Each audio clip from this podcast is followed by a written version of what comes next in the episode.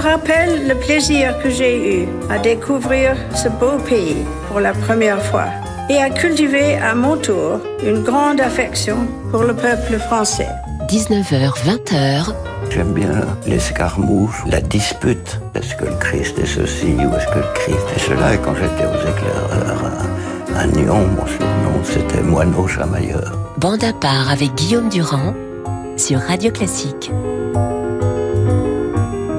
La Reine et Jean-Luc Godard, la musique, le cinéma, au programme de Bande. Ce titre, nous l'avions choisi avant sa disparition, donc à l'âge de 91 ans, pour lui rendre hommage à son travail, bien qu'il s'agisse d'un génie euh, contesté. Nous sommes avec Bertrand Burgala, Josiane Savigno et Marc Lambron. Nous allons marquer une petite virgule et vous allez entendre un portrait de Godard par Godard, réalisé par Marc Bourreau. C'est formidable.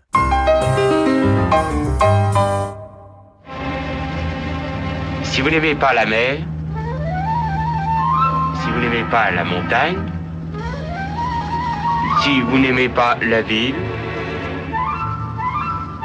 allez vous faire foutre. Ce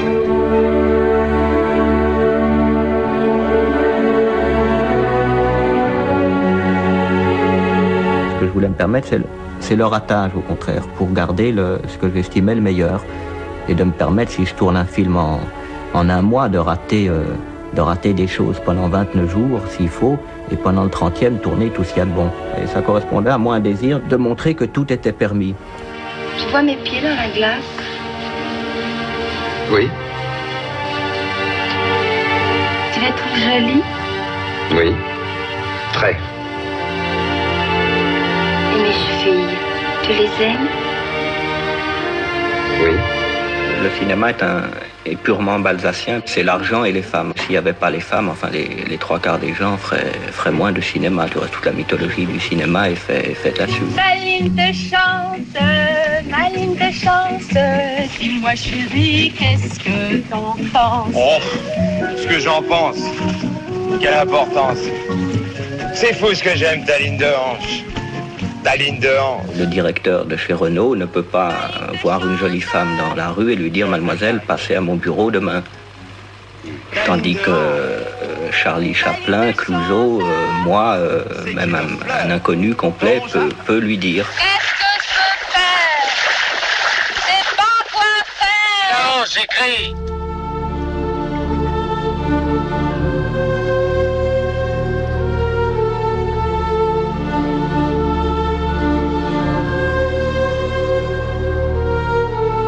crois que le cinéma, il faut beaucoup de spontanéité, souvent. Et, avec Godard, c'est très facile de pouvoir faire ça.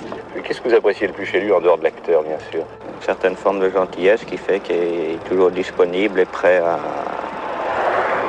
à partir, à sauter, à faire euh, quelque chose, enfin à jouer, à exister. Si j'ai tourné avec des, des vedettes, genre Delon, Depardieu, Holiday, elles étaient dans un moment de leur carrière cinématographique elles ne savaient plus où elles étaient. Hmm. Il y avait quelque chose à trouver. Moi, je parlais beaucoup, et lui ne parlait pas comme d'habitude. Mais il parle pas beaucoup, Godard. Euh, je crois que Godard, il écoute beaucoup, et en même temps qu'il vous écoute, il réfléchit beaucoup. Godard, deuxième.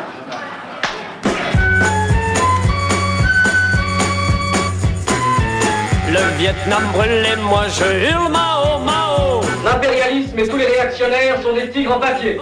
En apparence, ils sont terribles. Mais en réalité, ils ne sont pas si puissants. Je pense qu'il faut, qu'il faut être différent de ce que nos parents étaient. Rêvez, moi je rêve Mao, Mao. Je souhaite que le festival s'arrête. Je parle solidarité avec les étudiants et les ouvriers et vous me parlez travelling et gros plans. Vous êtes C'est tout drôle de, vous trouver ici, dans cette salle, plébiscité par la profession, peut-être un peu tard. Vous, l'éternel marginal du cinéma, non? Ah ben oui, mais vous savez, la marge, c'est ce qui fait tenir les pages ensemble. Je n'arrive pas bien à faire des films, mais j'aime bien faire du cinéma. Et je crois que... Bon, je, remercie déjà les professionnels de la profession d'avoir jeté à travers moi leur regard sur les amateurs d'ombre et lumière dont je fais partie. Aujourd'hui, tous ceux qui vont voir du Godard, ils pensent à quoi? En général, ils disent je, je comprends rien. Mais il, disait ça de, du dernier Beethoven, il disait ça, ah. pas pour me comparer à lui, il disait ça des premiers Picasso, il disait, enfin donc c'est, c'est, pas grave. Je dirais, je suis un, ce qu'on appelle en science un, autiste de haut niveau. Hum. Et j'aime mieux dire un autiste du, du d'un caniveau. C'est vraiment dégueulasse. Qu'est-ce que c'est dégueulasse?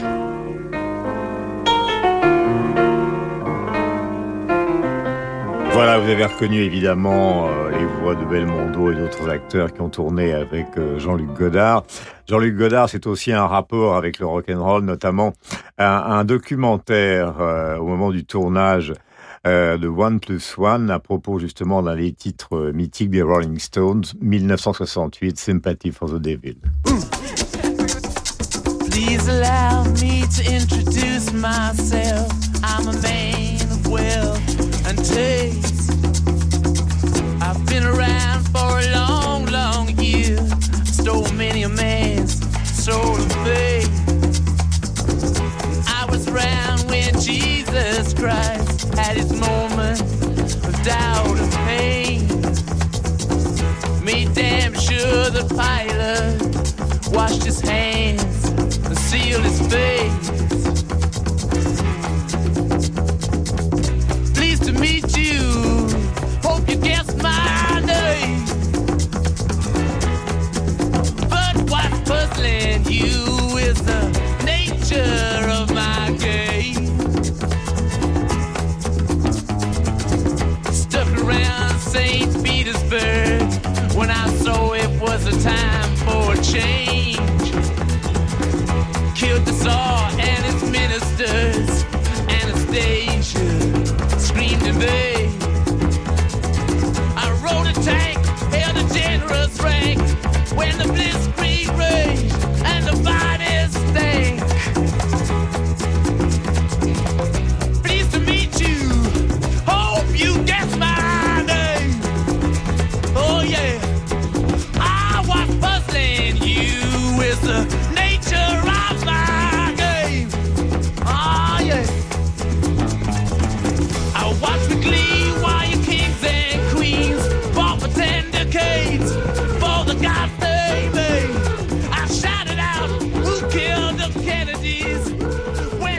Allons parler de tout ça avec Bertrand Burgala, Josiane Saligno et Marc Lambron, mais nous campons aussi le personnage.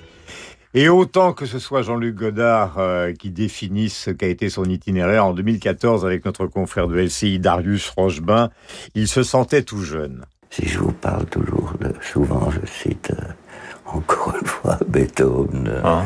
Euh, Cézanne, X, Y, Joyce, X, Y, c'est que je me sens tout jeune tout jeune et qu'on voit des, étoiles au lointain, des phares au lointain, et je me sens complètement tout jeune. Bon, le corps, le corps, il fait ce qu'il il, fait ce qu'il peut, mais il est, il est intéressant à, suivre.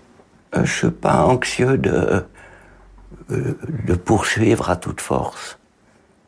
Si je suis trop malade, j'ai aucune envie d'être euh, d'être traîné dans une brouette ou, euh, de, euh, pas du tout. Non, non, pas du tout.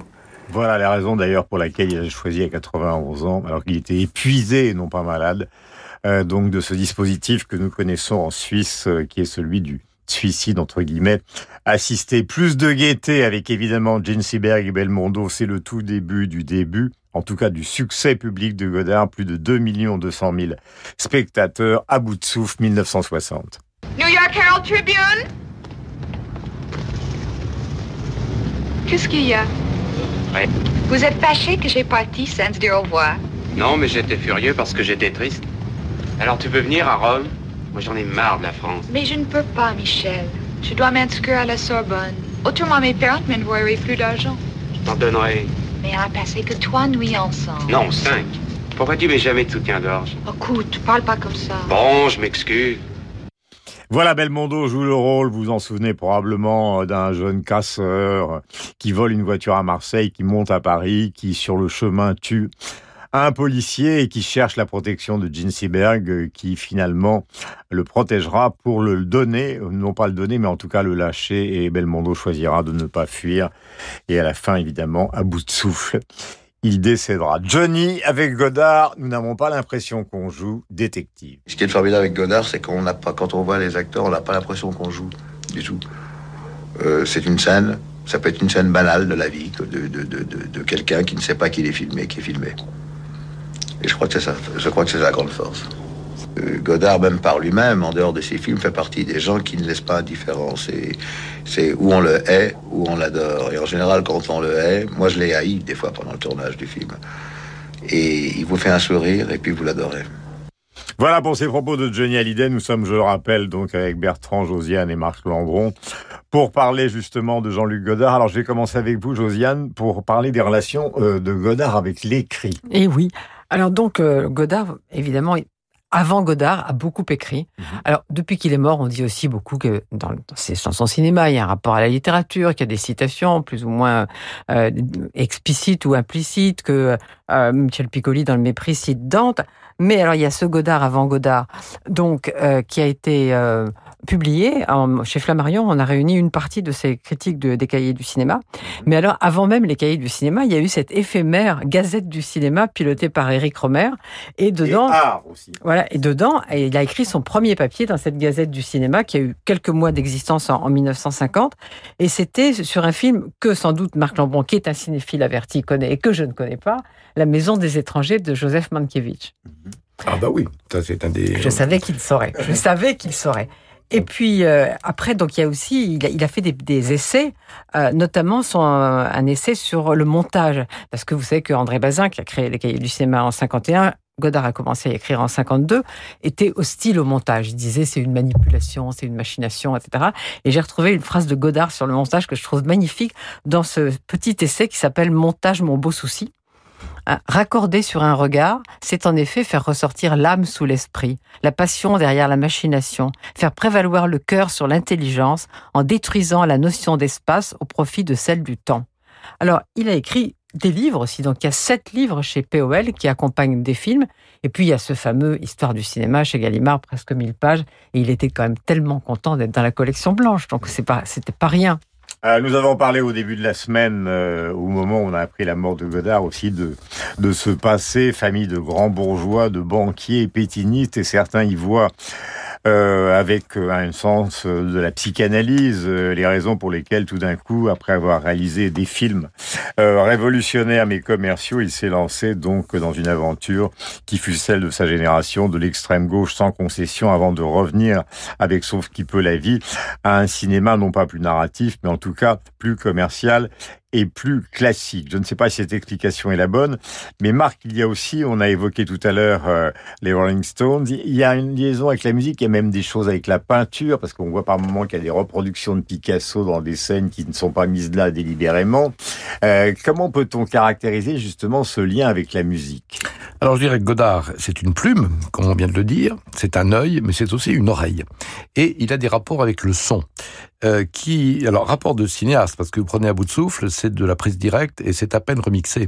Donc il y a une recherche du brut. Mais en même temps, euh, pour ses premiers films, il va chercher Martial Solal, Georges Delerue, Antoine Duhamel, qui euh, donnent des, des, des, bandes sonores absolument mémorables.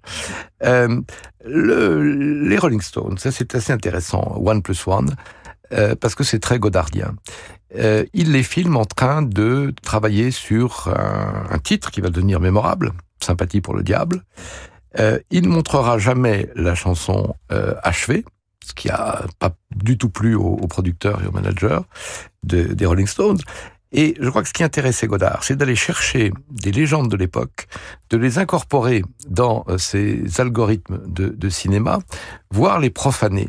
Et quand on regarde One Plus One, c'est des spirales de répétition qui rendent la chose presque ennuyeuse. Et là, la profanation godardienne, euh, piégeant en quelque sorte les Rolling Stones, c'est d'arriver à les rendre euh, ennuyeux à l'écran, ce qui est tout de même euh, une ah, gageure particulière. Et il l'a fait d'une certaine manière avec Bardot, en la magnifiant, Mais en même temps, Bardot a dit qu'elle n'a jamais compris ce qui, ce qui lui avait fait faire dans le mépris. Euh, et de la même façon, il ira chercher des musiciens ou des chanteurs comme Johnny Hallyday ou Jacques Dutronc, euh, ou même Anna Karina d'ailleurs, qui, chantait et que Gainsbourg a fait chanter.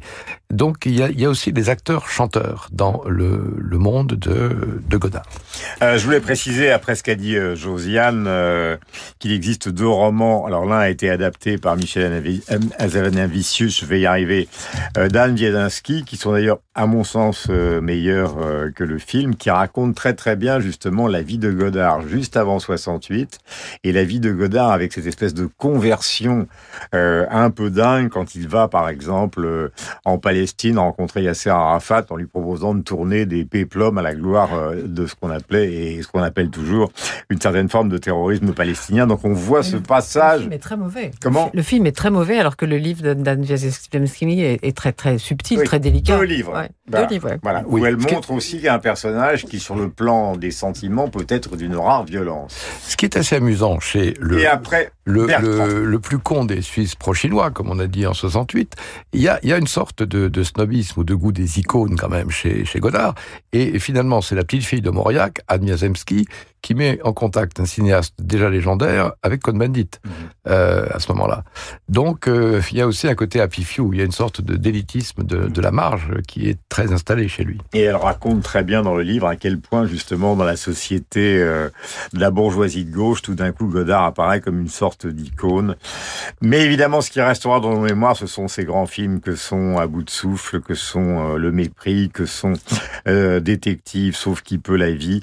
Euh, et évidemment tous ceux qui participent à l'enseignement du cinéma dans les cinémathèques et les universités du monde entier. Bertrand, vous étiez silencieux, c'est de ma faute. J'ai une question pour lui. Une ah, question alors, attendez qu'il s'exprime d'abord. Veux...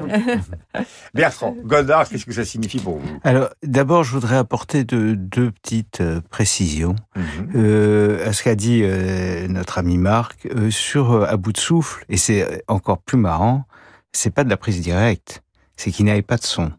Il n'y a pas de prise de son. Et il y a ce côté totalement empirique et insolent avec la technique, parce que c'est presque le seul apport de la nouvelle vague euh, techniquement euh, par rapport au cinéma de papa, c'est que tout d'un coup ils ont un chef opérateur de droite qui vient de la guerre, Raoul Coutard. Raoul Coutard, extraordinaire, qui a travaillé avec Schoendorfer, qui a fait la 317e section. Ils n'ont pas de son pendant les prises, donc tout est doublé en studio, tous les dialogues. Et il y a un, une utilisation du son qui est quand même phénoménale. Et euh, euh, il, y a, il y a une autre chose, moi, qui m'a beaucoup intrigué dans cette insolence, c'est sur Alphaville. Euh, Financé par Eddie Constantine, les Ocean, il y a ce son. Alors moi, c'est le, le, le producteur, ingénieur du son qui parle. J'ai été fasciné par le son de la voix. Il y a cette voix robotique. Et j'ai cherché partout, parce qu'il n'y a aucun document. Je me dis, mais il n'y a aucune machine qui faisait ça à l'époque. Il y avait des machines pour les jingles radio aux États-Unis. Il n'y a aucun appareil, même les vocodeurs qui sont arrivés dix ans après, aucune machine ne faisait ça. Et j'ai trouvé, en fait, la solution. Euh, c'est qu'en fait, il avait demandé à quelqu'un qui avait eu un cancer du larynx de parler. Et donc ce son de machine, donc cet empirisme, cette insolence, elle est assez formidable. Alors sur ce qu'a dit Marc aussi sur One Plus One, je trouve que c'est un, un, film passionnant parce que pour moi c'est un ratage, c'est-à-dire qu'il assiste à un moment historique et on voit le début du film, ils sont en train de jammer un blues un peu pas génial, et puis il y a des plans de coupe avec Anne Wiazemski, avec les Black Panthers, ça c'est des magots et tout dans Londres, et on se retrouve le morceau est fait. Donc ce moment magique où une espèce de jam bascule, le pauvre, il le rate. C'est comme s'il avait filmé le débarquement et qu'il était allé faire des, des, selfies avec sa copine pendant que les autres débarquaient à peu près. Il était dans la, resté dans la cale du bateau en train de faire des selfies. Donc c'est très intéressant parce que ce, euh, il y a ce mélange d'insolence et en tout cas dans One Plus One, mm -hmm. il a assisté à un moment magique et c'est très difficile de filmer la musique en studio, surtout à l'époque avec des bobines qui durent trois ou six minutes ou très très rapides. Donc, il, il, pouvait le faire, mais je pense qu'il est parti au moment, il est revenu, le morceau était là. Mais parce qu'aussi, quand on joue, quand on est filmé, c'est difficile de garder sa spontanéité. Mmh. Et je pense que les Stones eux-mêmes, ça devait les bloquer d'avoir toute cette équipe, d'avoir ces gens derrière, à l'arrière-plan.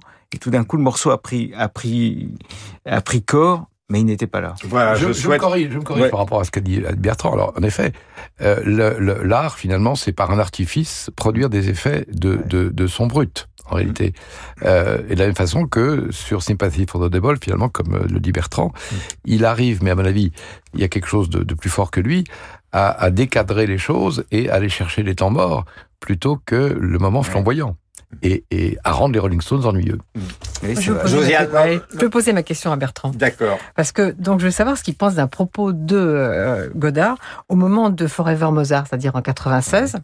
Il dit un couple ne peut durer s'il ne partage pas une vision du cinéma. L'un peut aimer le rap et détester Beethoven et le contraire, mais si l'un aime Spielberg et l'autre le déteste un jour, ils se sépareront parce que le cinéma est encore la représentation du monde. Est-ce que vous pensez que euh, c'est vrai ou que la musique aussi peut euh, séparer les couples. C'est une inquisition sur le couple de Burgala. Ouais.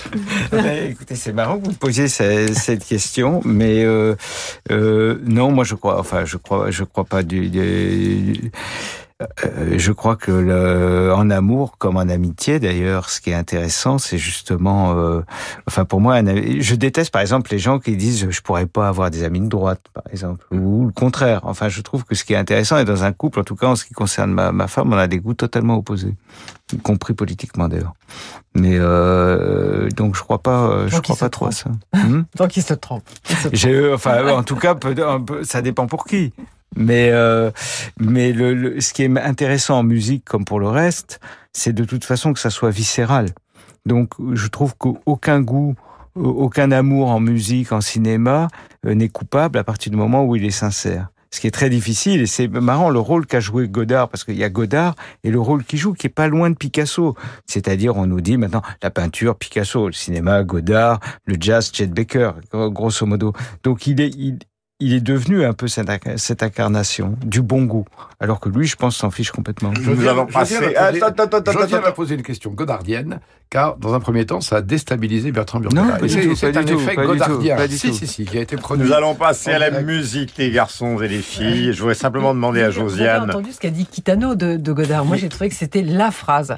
Il a dit Godard existe probablement en dehors de la compréhension. C'est lumineux, non? Ouais, Est-ce qu'il existe une biographie, Josiane de Godard? Ben Oui, la biographie d'Antoine Debec, mais qui n'a jamais réussi à rencontrer, à rencontrer Godard pendant, pendant qu'il la faisait. Merci mille fois. Nous nous retrouvons avec la musique puisque à l'occasion des funérailles de la reine, demain nous allons parler de la musique en Angleterre. Le paradoxe c'est que la musique classique en Angleterre est évidemment très différente de ce que nous connaissons en France, en Italie, en Allemagne, en Autriche, même aux États-Unis. Et c'est plutôt une monarchie pop que la monarchie euh, britannique. Euh, puisque maintenant Charles III est au pouvoir, nous allons voir ça dans le détail en commençant par un medley de 22 chansons. Alors, il va falloir que vous tendiez l'oreille d'un medley de 22 chansons juste après cette pause de publicité. Tout le monde là-haut, à l'Auditorium de Lyon, pour vivre l'émotion unique d'un concert en live. L'Auditorium et l'Orchestre national de Lyon vous accueillent au fil de vos envies. Ouverture de la saison avec La Belle au Bois dormant de Tchaïkovski, la symphonie numéro 3 de Beethoven, Jordi Saval, sans oublier le jeune public avec Petrouchka de Stravinsky. La nouvelle saison de Là-haut, c'est à partir du 22 septembre. Tout sur les concerts découvertes, les ciné-concerts, la carte Tout là-haut et les réservations sur auditorium-lyon.com.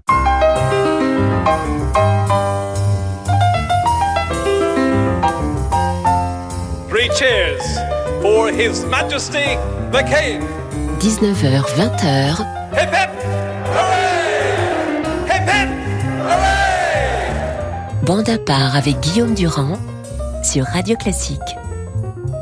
Voilà l'hommage rendu à Charles III. Alors avant de nous interroger sur la musique classique britannique et avant le choix donc de Carole Beffa de Bertrand Burgala et de Marc Lambron, voici le prodige qu'a réussi Philippe Gau. Nous avons évité les Rolling Stones et les Beatles car nous les entendons trop souvent. Mais vous allez entendre en trois minutes, tenez-vous bien, Brian May, The Who, The Pretenders, Supertramp, Police, Amy Winehouse, Joe Cooker, Gallois, David Bowie, Shirley Bassey, Yes, Michael, euh, non, George Michael, pardonnez-moi, Sinead O'Connor, The Cranberries, Cliff Richard, Tuxie and the Benches, Simple Mind, Tom Jones, Annie Lennox, The Style Council, Dire Straits, Brian Ferry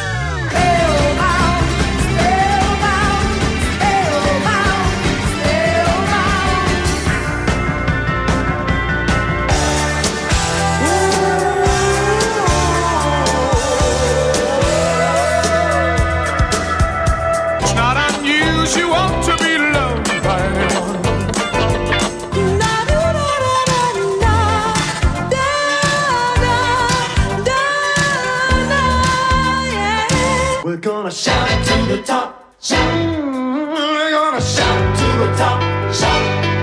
We're gonna shout to the top, shout. That ain't working, that's the way you do it. Money for nothing and your chicks for free. More than that, we love.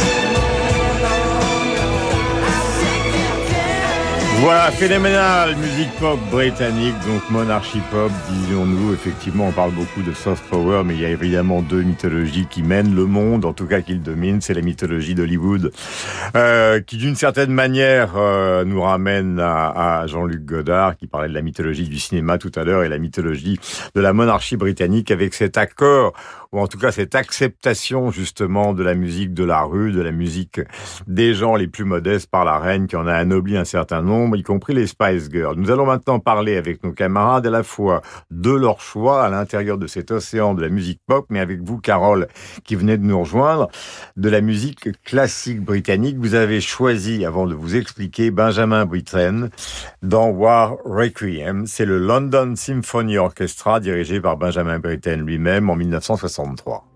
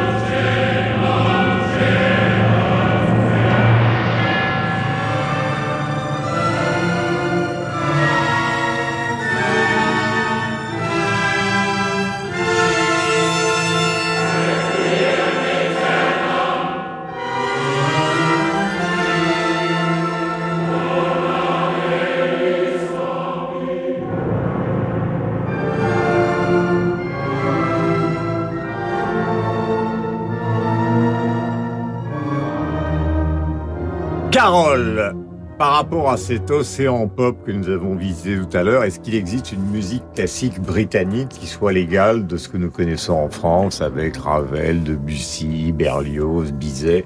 Évidemment, je ne parle pas de l'Allemagne, de l'Autriche, ou même de l'Italie avec euh, les opéras. La réponse Elle existe, mais euh, c'est un gruyère, c'est-à-dire qu'il y a un gros trou euh, qui est à peu près celui du 19e siècle, où la musique britannique classique est à peu près introuvable.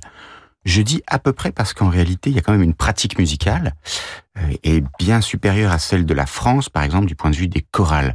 Si les... Et les orchestres. Et Alors, les il y a- orchestres. Il y a, cinq Tout ou six orchestres symphoniques de niveau mondial. Bien sûr. Mais ce que je veux dire, c'est que euh, la France, à la Révolution, fait d'une certaine façon le choix de se priver de ses maîtrises. Euh, c'est-à-dire de ces jeunes enfants qui pouvaient chanter et le faisaient très bien. Et on en paye encore les conséquences aujourd'hui. Euh, sans doute que la pratique chorale Mhm. euh, amateur n'est pas du tout du même niveau que celle qu'on peut avoir outre-Manche ou outre-Rhin. Mais alors pourquoi le gruyère du 19e siècle? Pourquoi? Alors ça, c'est difficile de, de le dire. D'abord, ça peut être lié tout simplement aux circonstances. Il n'y a pas de très grands compositeurs. Il faut attendre Elgar, euh, compositeur euh, un peu contesté, mais qui est quand même une très grande figure, qui a un catalogue immense. Vous avez, euh, malgré tout, celui qu'on a pu considérer parfois comme le Offenbach anglais, Arthur Sullivan, auteur d'opérette avec son compère Gilbert. Euh, vous avez quelques compositeurs qui sont restés, mais vous avez quand même un trou qui est probablement un trou de- d'un siècle, et c'est difficile de savoir C'est gigantesque quand même. C'est gigantesque. Alors peut-être que ça correspond aussi à l'éruption de l'histoire en musique et en art en particulier. C'est-à-dire que avant le 19e siècle, avant on va dire même euh, 1850, la seule musique que vous jouiez, c'était la musique contemporaine, la musique de votre temps. C'était extrêmement rare d'aller jouer des compositeurs anciens. À partir de cette date-là, eh bien, l'histoire entre dans la musique et il n'est pas rare que vous ayez un programme avec du Bach qu'on redécouvre, avec du Mozart, chose qui était à peu près inimaginable auparavant. Que se passe-t-il en Grande-Bretagne? Il y a évidemment quantité de très grands compositeurs de l'époque de Purcell, par exemple. Vous avez même quelqu'un qui a été adopté par les Anglais alors qu'il ne l'était pas, qui est Handel. Vous avez donc un siècle euh, assez formidable avec des compositeurs comme Bird, comme Gibbons, euh, Talis. Talis, euh, évidemment. Et puis, euh, il sera peut-être question de Sting, mais Sting euh, a adoré ces, ces compositeurs et en a chanté quelques-uns dans un album pour Deutsche Grammophon au début des années 2000. Euh, et on va redécouvrir cette musique, mais considérée un peu comme une musique de musée, comme une musique qu'il faudrait sans doute dépoussiérer.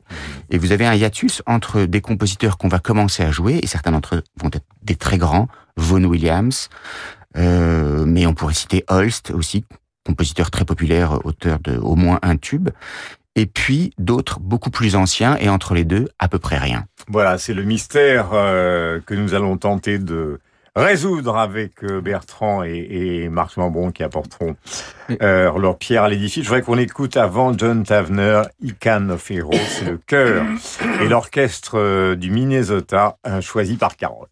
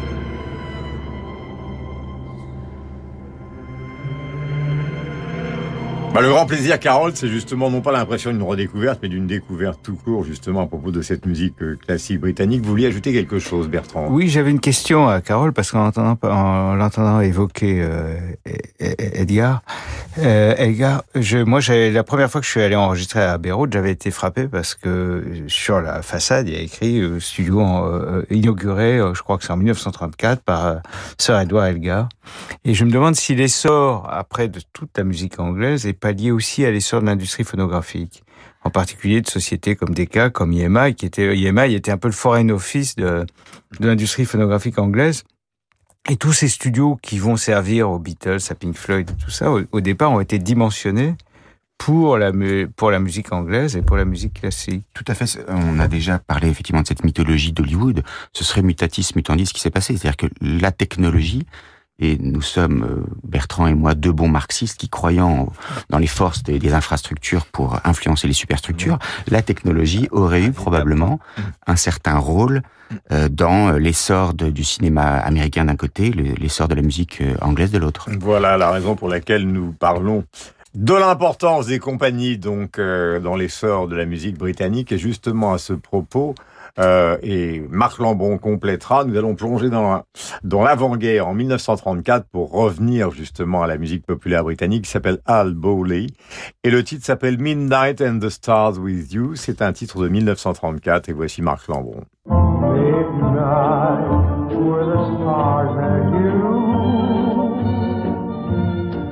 Midnight,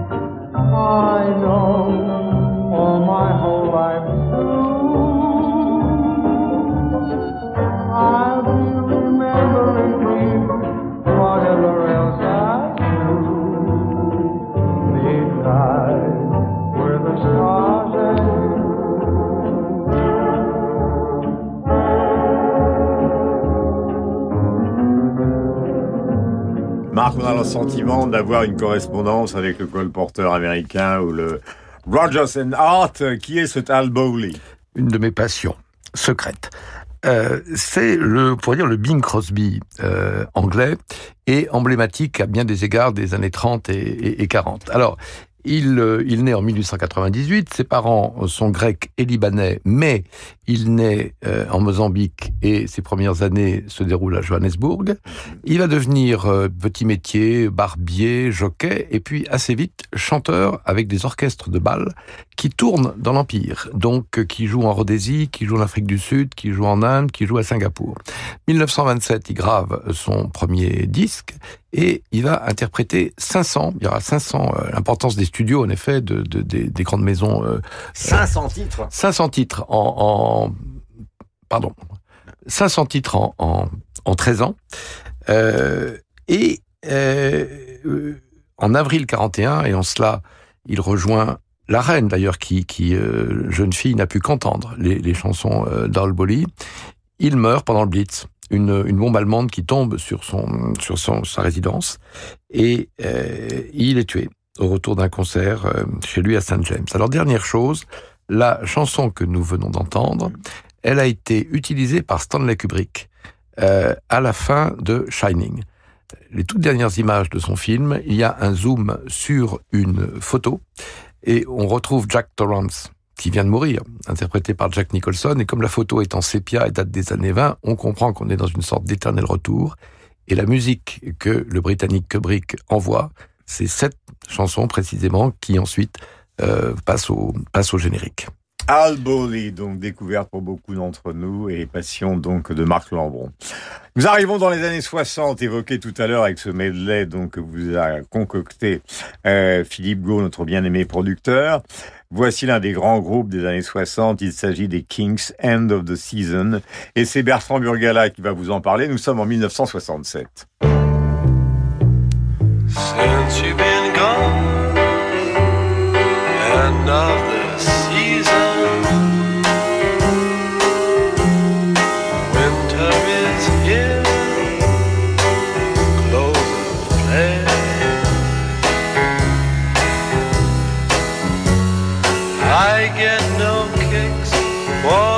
down Savo Road. There's no more chicks left where the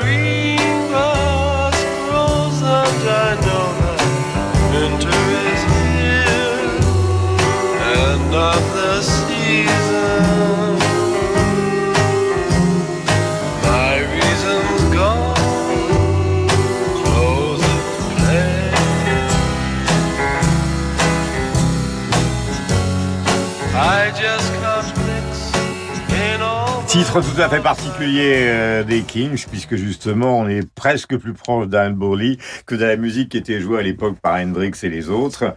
Pourquoi vous avez choisi ce titre? Parce que je pense que dans la pop anglaise, dans le rock anglais, il y a deux choses qu'on a parfois tendance un peu à oublier. C'est le rôle du vaudeville, de cette musique, un peu de bord de mer, des pierces, des jetés comme ça, qui a influencé des générations et des générations et qu'on retrouve chez les Kings, qu'on retrouve chez Yann Dery, qu'on peut retrouver dans un Penny Lane des Beatles aussi. Euh, euh, il y a vraiment cette, cette Angleterre comme ça, un peu désuète et qui est très importante, y compris dans le punk. Et, euh, euh, euh, et aussi Lewis Carroll qu'on retrouve dans le psychédélisme, dans Sid Barrett, ce goût aussi du merveilleux de l'Angleterre. Et la spécificité anglaise, elle vient pour moi de, de, de ces deux influences. Et les Kings, ça montre aussi c'est une chanson ironique qui, qui de euh, End of the Season. On voit quelqu'un de la haute société dont, dont la copine est partie euh, sur un, avec quelqu'un d'autre sur un yacht en Grèce. On a, euh, mais on voit aussi c'est c'est assez magnifique cette nouvelle aristocratie de gens qui viennent de la classe ouvrière ou de la classe moyenne, parfois passés par les art schools ou par les chorales, comme le disait Carole et qui vont faire quelque chose d'absolument merveilleux que la upper class anglaise n'arrive pas du tout à, à, à produire rien d'intéressant pendant ce temps-là. Et donc c'est euh, les Kings, c'est un groupe absolument euh, génial qui a fait des, des, des chansons qui parlent de la société et avec beaucoup beaucoup de euh, beaucoup de finesse, beaucoup de subtilité. Euh, et on retrouve ça donc après même dans les disques solos de Captain Sensible, on, on a cette vision de l'Angleterre un peu désuète, un peu ironique. Et par exemple Dead End, Dead End Street des Kings, c'est une des chansons politiques les plus euh, les plus fortes parce que justement elle n'est pas euh, prétentieuse, elle n'est pas démonstrative. Cette fragilité, on la retrouve euh, avec l'un des leaders d'un des grands groupes des années glam. Il s'agit de Roxy Music, donc avec euh, Brian Ferry, qui justement, lui, moins que Bowie, a cherché à vivre du star system, personnage toujours élégant, toujours en scène avec un magnifique costume presque un smoking, euh, moins tape à l'œil et qui s'est justement retourné. Donc il a fait des disques que tout le monde connaît, comme par exemple Avalon, enfin tous ceux qui s'intéressent à cette musique.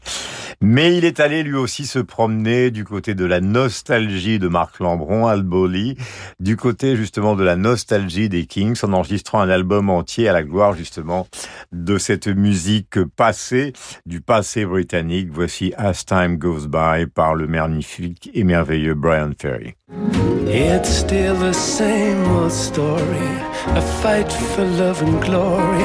A case of do or die.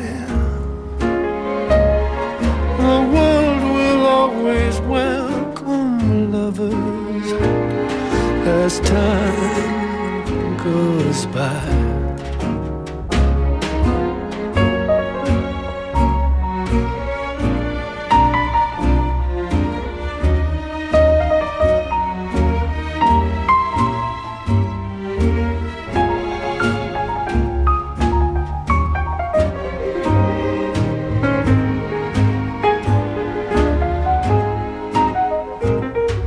It's still the same old story. A fight for love and glory. A case of do or die.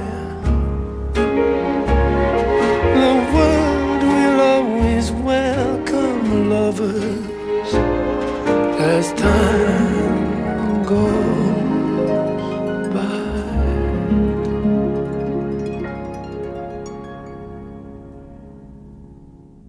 Voilà Brian Ferry, un héros bien britannique. euh, Paul McCartney a lui aussi enregistré des albums euh, à la gloire justement des musiques anciennes euh, populaires euh, britanniques. Il fut anobli, vous le savez, avec les Beatles par la reine. Et Marc vous a choisi des moments ironiques qu'on va enchaîner l'un et l'autre. Et après, il va vous expliquer pourquoi.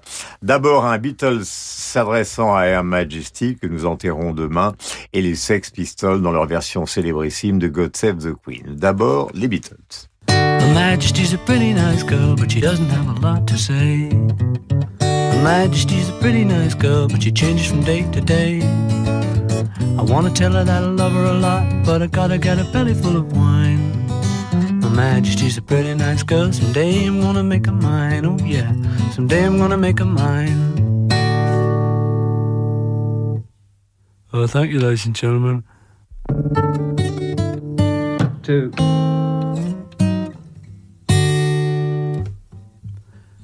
Majesty's Her Majesty's a pretty nice girl, but she doesn't have a lot to say. Her Majesty's a pretty nice girl, but she changes from day to day. I wanna tell her that I love her a lot, but I gotta get a belly full of wine. Her Majesty's a pretty nice girl, someday I'm gonna make her mine, oh yeah, someday I'm gonna make her mine. Majesty's a pretty nice girl, but she doesn't have a lot to say.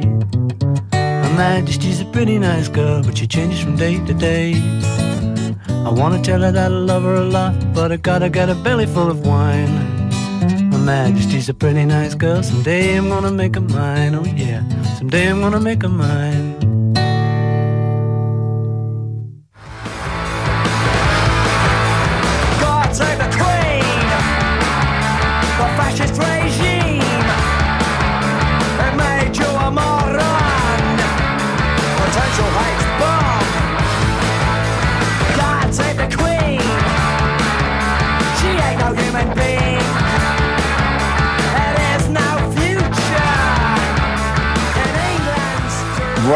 La puissance euh, des Sex Pistols et la provocation de fasciste régime. Euh, nous sommes à la veille de l'enterrement de la reine, mais en même temps, Marc, euh, l'on sait bien que l'un n'existe pas sans l'autre. C'est-à-dire qu'il y a une sorte de, non pas de dichotomie, parce que c'est pas le mot, mais de mariage arrangé fondamentalement entre une monarchie qui ne nie pas son aspect euh, pop et de l'autre côté des révoltés, mais qui ne peuvent pas faire autrement que de reprendre de côté de Queen. Alors là, nous avons deux regards euh, rock'n'roll sur la reine d'Angleterre. Euh, et euh, il y a des rapports entre Elisabeth II et Alain Robbe-Grillet, et le nouveau roman. Je veux dire par là que, et on, le, on la commande ces jours-ci, ces discours étaient blancs.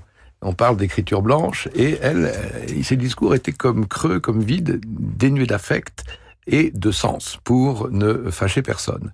Le constat que fait McCartney en 69, les paroles, Sa Majesté est une bien gentille fille, mais elle n'a pas grand-chose à dire. Et euh, 77, les, les, les punks, euh, que Dieu sauve la reine, elle n'est pas un être humain. Et donc c'est ce côté amidonné, ce côté froid, qui euh, finalement est euh, ironiquement euh, souligné ou dénoncé par les rockers. Alors ici, deux anecdotes.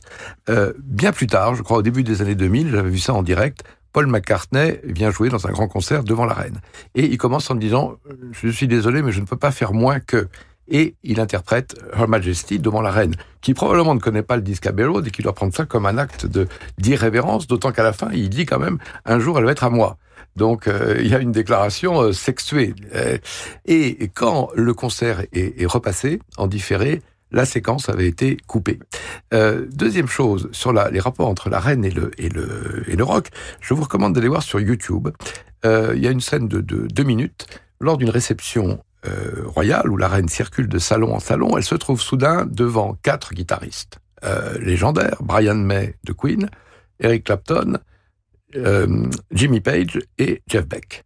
Donc les trois, il y a trois rois musicaux du swinging London. Alors elle connaît manifestement Brian May. Faut dire que le groupe s'appelle Queen, euh, comme elle. Mais elle arrive devant Jimmy Page et elle dit vous, qu'est-ce que vous faites?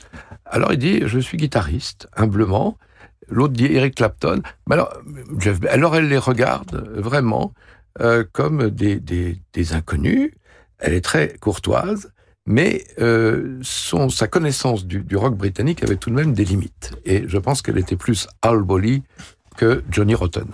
Euh, revenons à la musique classique. Il faut dire euh, euh, un instant, mais un instant important, la puissance des orchestres de Londres, Carole, hein, parce que c'est quand même la capitale des grands orchestres. Il y a beaucoup plus de grands orchestres importants à Londres qu'à Paris, par exemple.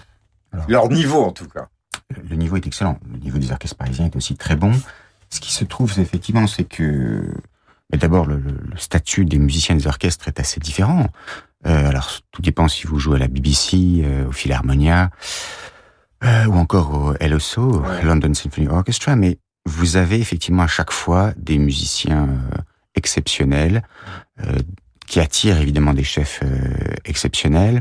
Et globalement, oui, la, la vie musicale britannique, parce qu'il ne faut pas simplement parler de l'Angleterre, mais aussi de l'Écosse, en particulier du Pays de Galles, est une vie assez époustouflante. Ouais. Ouais, vous deviez donner des concerts à Londres et tout a été annulé à l'occasion justement euh, de ces funérailles. Je porte le deuil.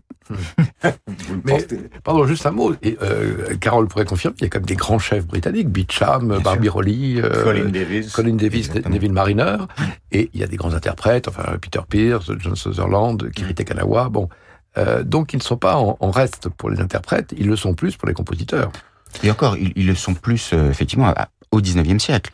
Mais euh, si vous prenez euh, la Renaissance, vous avez pléthore d'excellents compositeurs. Si vous prenez le 20e siècle, à vrai dire, vous en avez aussi qui sont très bons. Boulez, lorsqu'on lui présente devant Sa Majesté la Reine Britain, refuse de lui serrer la main au prétexte de disait-il, euh, je ne serre pas la main d'un imposteur. Mais aujourd'hui, on écoute évidemment 100 fois plus Britain que Boulez. Les Specials. Voici un titre qui s'appelle Ghost Town. Les Rolling Stones ont enregistré un titre récemment à propos du confinement qui porte exactement euh, ben, ben, les, mêmes mots. Ghost Town, mais celui des Specials date de 1981. C'est Bertrand qui l'a choisi. Il ne s'agit pas du tout du même sujet.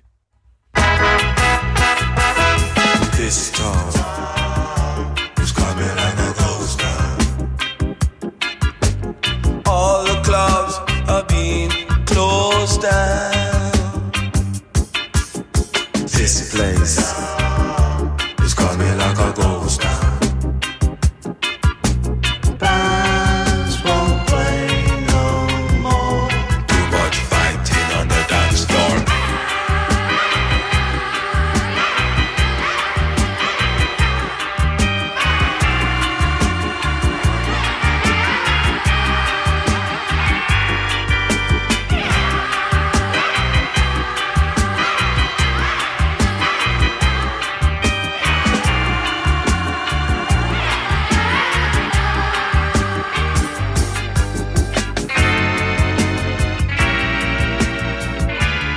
Complexe la vie londonienne. Euh, D'abord, beaucoup de groupes viennent euh, de la grande province de Manchester, de Liverpool. Les Specials, bah, c'est plutôt un hommage justement au reggae, au ska et donc à des musiques qui viennent d'ailleurs, qui viennent de l'Empire euh, britannique. C'est un titre qui a été enregistré en 81.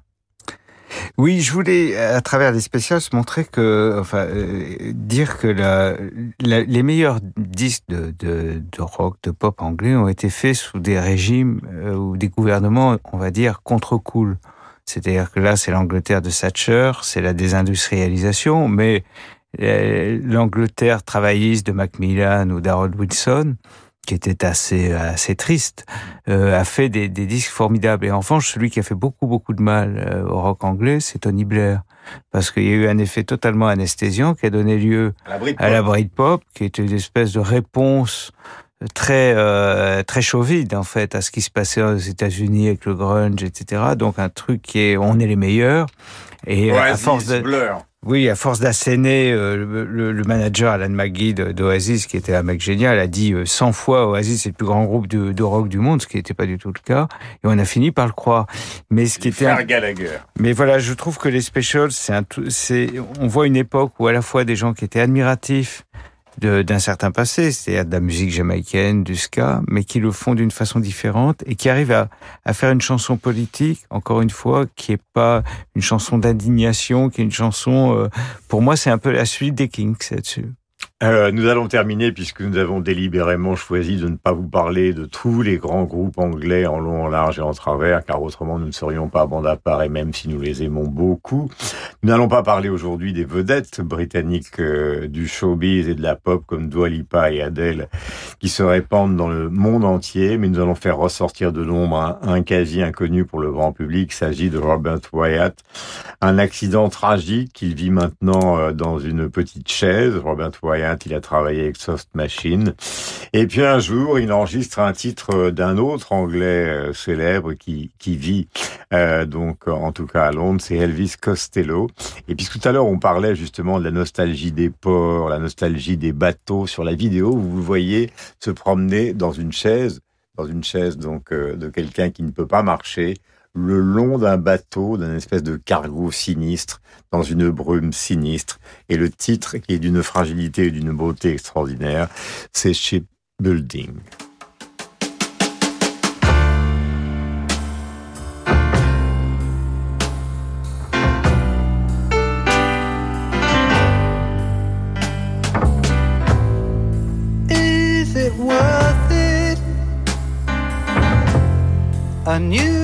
Winter coat and shoes for the wife,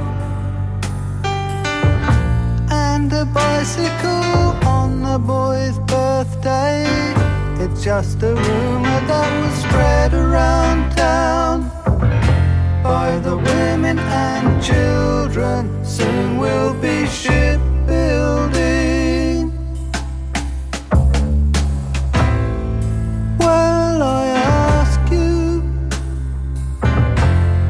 The boy said that they're going to take me to task.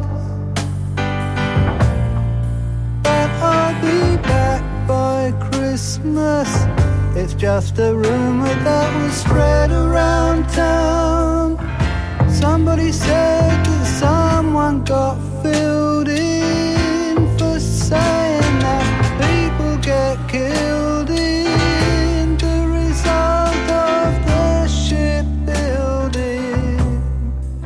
Voilà, il en a donné des versions jazz avec des groupes de jazz et cette voix extraordinaire de Robert Wyatt. Et d'une certaine manière, à travers la reine et à travers ce titre, c'est le courage euh, des Britanniques, le courage de Robert Wyatt d'avoir continué sa carrière dans des conditions de vie qui sont évidemment extrêmement difficiles.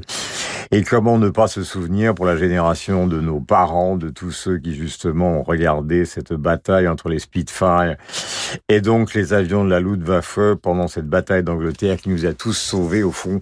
Le rock britannique, c'est aussi un hommage à ça. Merci tous les quatre. J'espère que vous avez pleuré sur ce Robert Wyatt ou versé une petite larme. J'espère que vous avez bien compris les explications sur le trou du 19e siècle dans la musique britannique classique avec Carole, les passions donc de Marc et de Bertrand Burgala. Et tout à l'heure, c'était Josiane qui nous parlait des lectures de Jean-Luc Godard. On se retrouve la semaine prochaine. Le programme, on ne le connaît pas car à chaque fois, nous inventons.